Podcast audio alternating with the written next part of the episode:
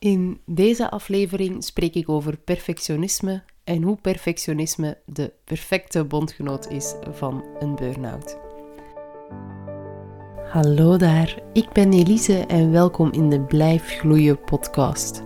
Met deze podcast wil ik het bewustzijn over burn-outs vergroten, zodat je weet hoe je een burn-out kan vermijden of iemand met een burn-out beter kan ondersteunen. Ik wil dat je kan blijven gloeien. Hey, hallo, uh, welkom of welkom terug. Uh, als je de vorige aflevering hebt geluisterd van stress tot burn-out, uh, dan heb je misschien gemerkt dat, ja, dat er misschien een beetje iets raars mee aan de hand was. ik vond dat zelf ook. Ik heb er toen niet meer over nagedacht. Ondertussen heb ik beseft dat mijn microfoon een voor- en een achterkant heeft. En die zat dus gewoon ja, verkeerd in. Voor deze aflevering, die toepasselijk gaat over perfectionisme, heb ik wel uh, ja, proberen mijn, uh, mijn microfoon een beetje beter af te stellen. Uh, zodat het nu wat beter zou moeten zijn. ja, het is ook wel een beetje ironisch dan dat dat juist is voor de aflevering die gaat over perfectionisme. Um, dat maakt denk ik ook al wel duidelijk dat perfectionisme niet meteen iets is waar ik last van heb er zijn wel uh, zaken die aan bod zullen komen die wel soms voor mij gelden. Uh, en ik, ik, denk dat iedereen sowieso wel voor een deel perfectionistisch is. Maar ik denk dat het wel duidelijk is dat het voor mij dan allemaal niet zo perfect moet zijn. En dat goed genoeg uh, soms iets te snel zelfs wel oké is. Um, ik ga het zo meteen meer hebben over perfectionisme en wat het er allemaal is en wat het er allemaal bij hoort. Um, maar ook, ik heb eigenlijk ook nog wel een, ja, een kleine mededeling. En uh, ja, sommigen die uh, op Instagram zijn gaan kijken in mijn bio of die op de website hebben gekeken, um, ja, de laatste week of zo, die hebben het misschien al wel gemerkt, maar dat is dat mijn functietitel, of ja, hoe dat je het ook wilt noemen, niet meer burn-out coach is, maar is aangepast naar uh, burn-out omgevingscoach. Waarom juist, wat mijn gedachtegang daarachter was, um, en waarom dat dan, dan juist dat, daar ga ik nog wel eens een bonusaflevering over opnemen, uh, om daar wat meer uitleg over te geven. Maar de essentie is dat, um, ja, dat ik me eigenlijk meer wil richten op mensen, niet de mensen met een burn-out zelf, maar wel de mensen die iemand ondersteunen met een burn-out. Dus uh, een persoon waarvan dat de zus, de vader, de moeder, de partner, een vriend, een vriendin of, of zelfs een collega een burn-out heeft, om die mensen te ondersteunen. Omdat ik denk dat, dat, um, dat je vanuit de omgeving sowieso heel veel kunt betekenen voor iemand met een burn-out. En ook gewoon omdat de zorg op u nemen of gedeeltelijk op u nemen, dat hoeft zelfs niet volledig te zijn, van iemand met een burn-out en uh, taken overnemen van mensen met een burn-out. Daar zou veel meer aandacht voor mogen zijn. Nu, een deel van um, ja, zorgen voor iemand met een burn-out of iemand met een burn-out goed ondersteunen. Wat het, een deel van wat het zo lastig maakt soms, is omdat een burn-out niet altijd gemakkelijk te begrijpen is. Sowieso gaat je heel veel botsen op vooroordelen van de omgeving als je iemand probeert te ondersteunen. Maar zelf gaat het er waarschijnlijk ook nog wel wat hebben. En zelf vind je het soms ook wat moeilijk om te begrijpen, omdat burn-out ja, vaak toch wel echt heel moeilijk te begrijpen is, zeker als je het niet hebt meegemaakt. En daarom blijf ik ook dit seizoen nog focussen op ja, verschillende aspecten van een burn-out. En uh, ja, beginnen doen we dan ook, of verder gaan, doen we met deze aflevering. Uh, met de focus op perfectionisme en waarom dat, dat dan zo'n goede bondgenoot is voor een burn-out. Bij perfectionisme wil je eigenlijk alles goed doen. Het verantwoordelijke deel uh, in uw brein, in uw lichaam, van uw zijn eigenlijk, neemt de bovenhand. En uw spontane kant verschrompelt een beetje. Dus dat is zo'n beetje een, kant van, van perfectionisme die, die ik wel in mij heb. Ik kan heel verantwoordelijk uh, zijn uh, en soms wat weinig spontaan. Dus het is zeker niet alleen alles zo goed mogelijk willen doen. Maar er is ook wel uh, een, een kant bij van, ja, je hebt het gevoel dat als je iets gaat doen, dat het dan ook meteen heel, heel goed moet zijn. Dat is dan wel uh, het, het, typische perfectionisme uh, zoals dat bekend is. Want anders gaat het gewoon niet doen. Als je, als je het niet gaat kunnen doen op een manier dat goed genoeg is voor u, ja, dan, dan, dan hoeft het niet voor u. Dan gaat het gewoon niet doen. En dat is zeker niet slecht, hè? Om, om er naar te streven om dingen goed te doen. Ik zei het eerder al, ik zou dat soms zelfs wat meer mogen doen en uh, wat meer aandacht besteden aan, aan zo'n zaken. En zeker, ja, als ik een operatie nodig heb, dan zou ik heel graag hebben uh, dat mijn chirurg een perfectionist is. Uh, want ik zou echt wel willen dat hij daar streeft naar perfectie en naar het zo goed mogelijk doen. Maar er moet balans zijn. Want je mocht gerust echt het beste verwachten uh, voor bepaalde zaken of in bepaalde situaties. Maar niet alles moet perfect zijn.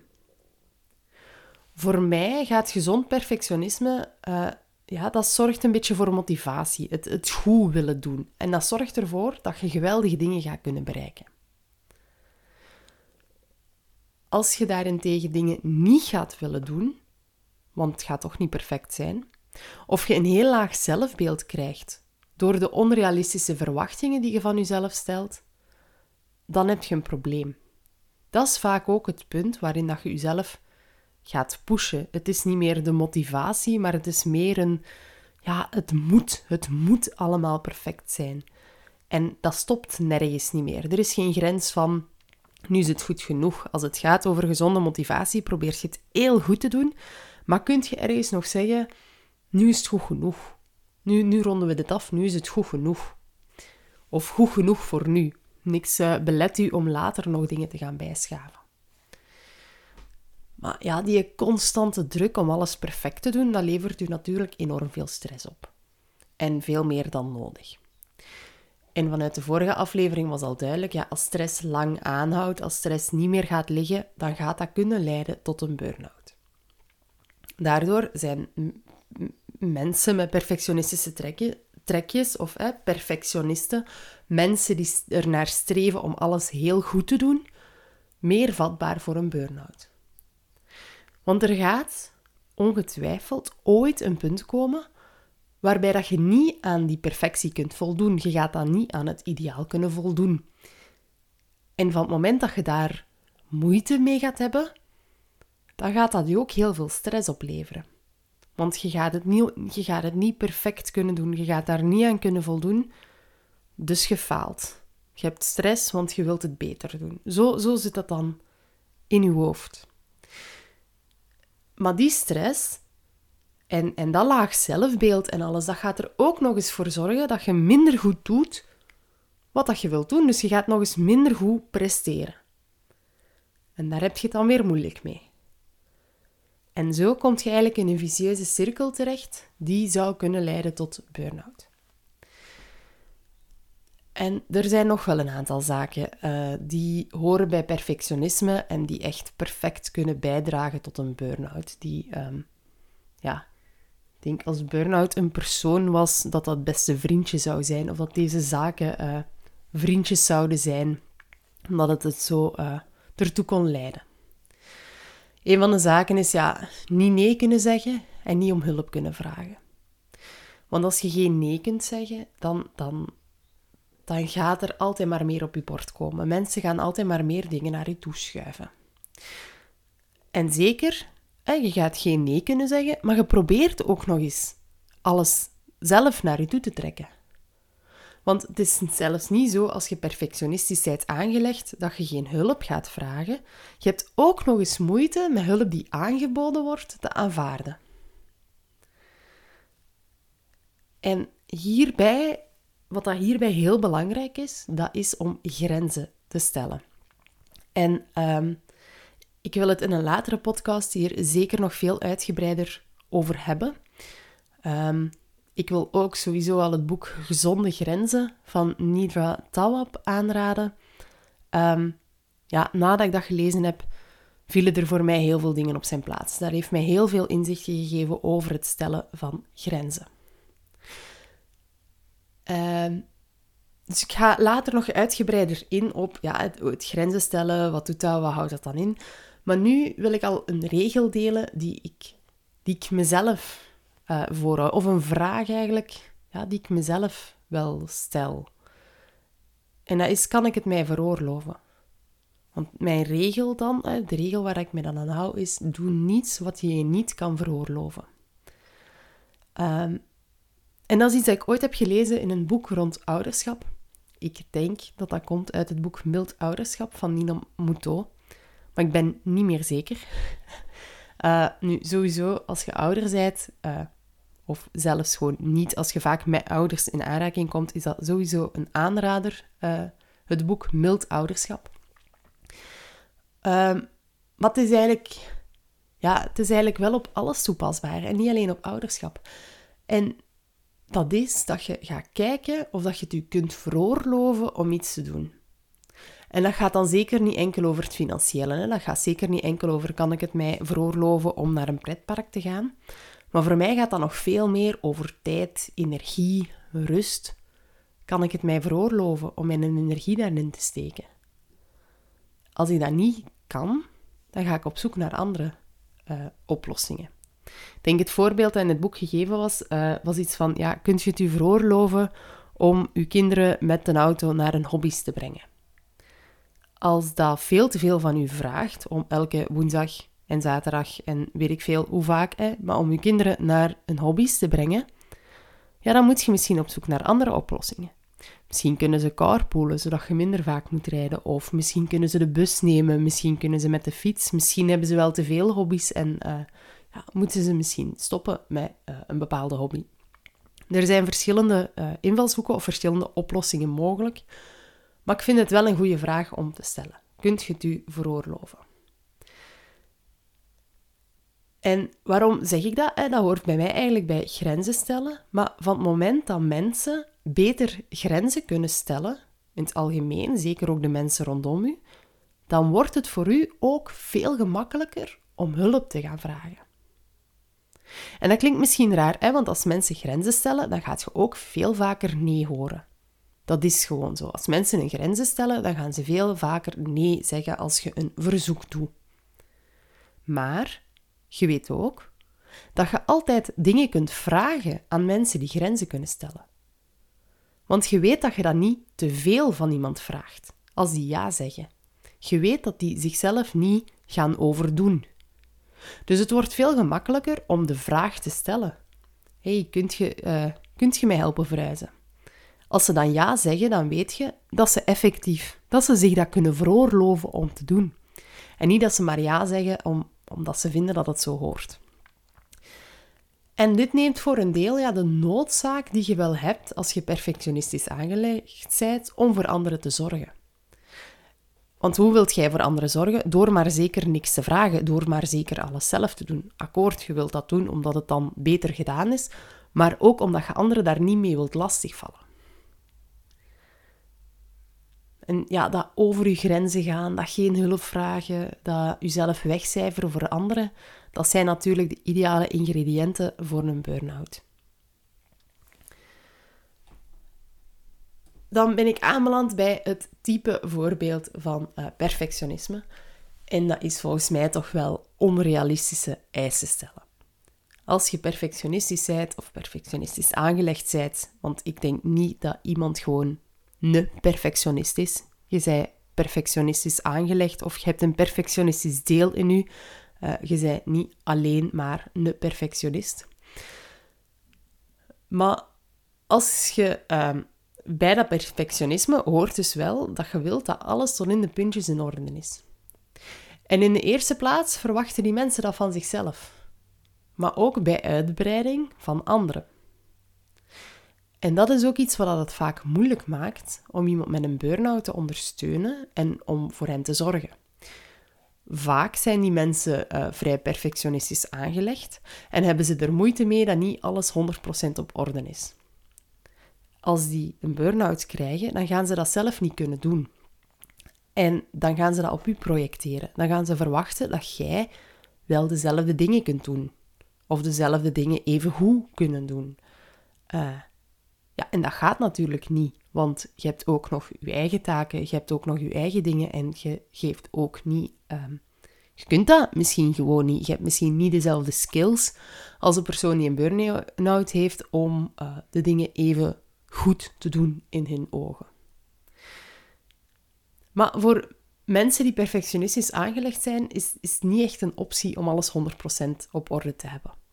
En een voorbeeld daarbij is, ja, stel, uh, je nodigt thuis wat mensen uit. Hè? Er komen s'avonds een paar mensen bij je langs.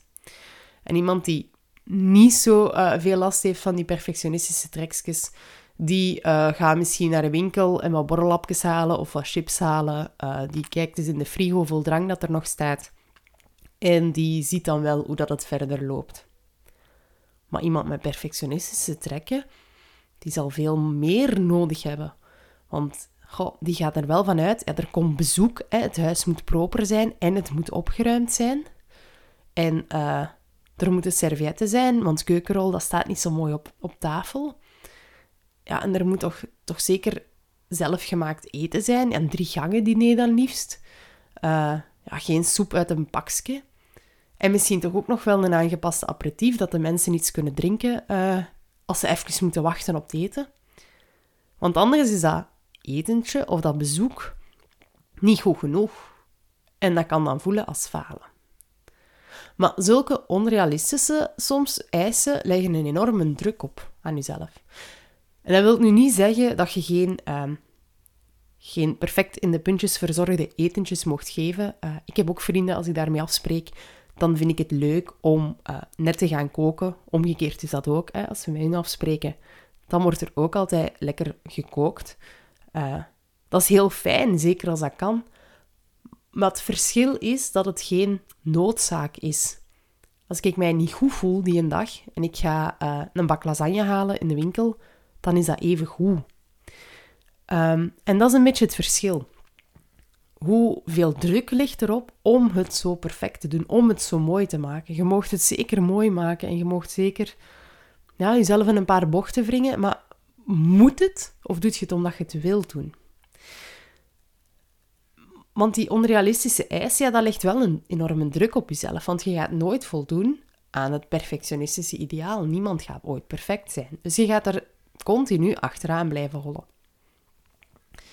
En met die zelf opgelegde druk komt ook een nodige faalangst mee. Want wat zullen de mensen wel niet denken als het niet goed genoeg is?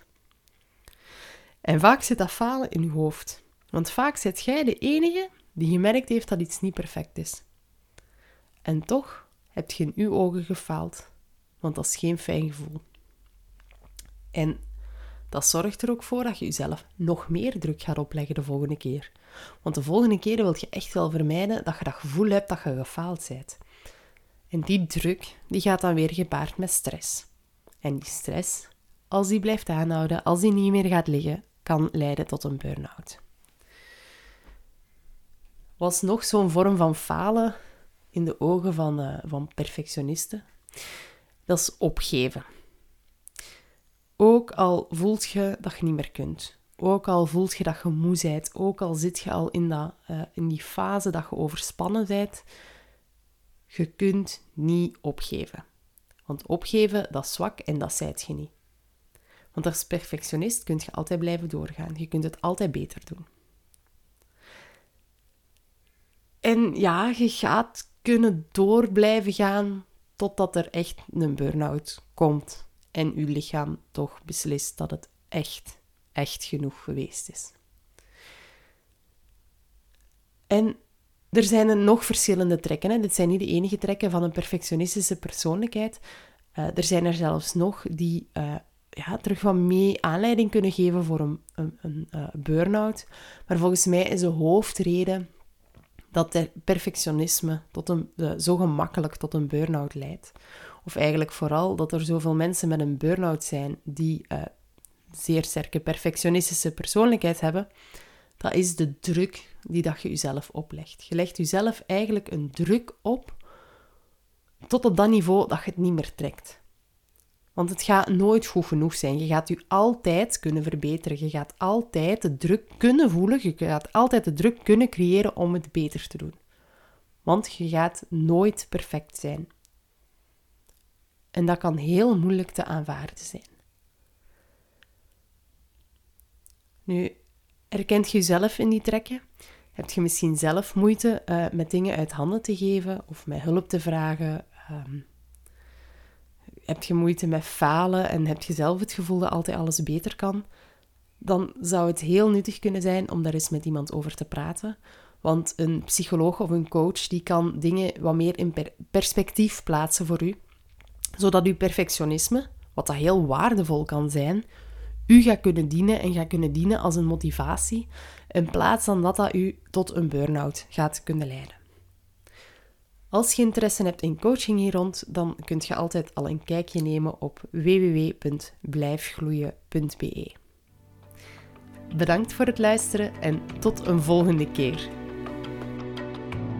Bedankt voor het luisteren van deze aflevering. Ik hoor graag wat je ervan vond. Je mag me altijd een bericht sturen via Facebook of Instagram.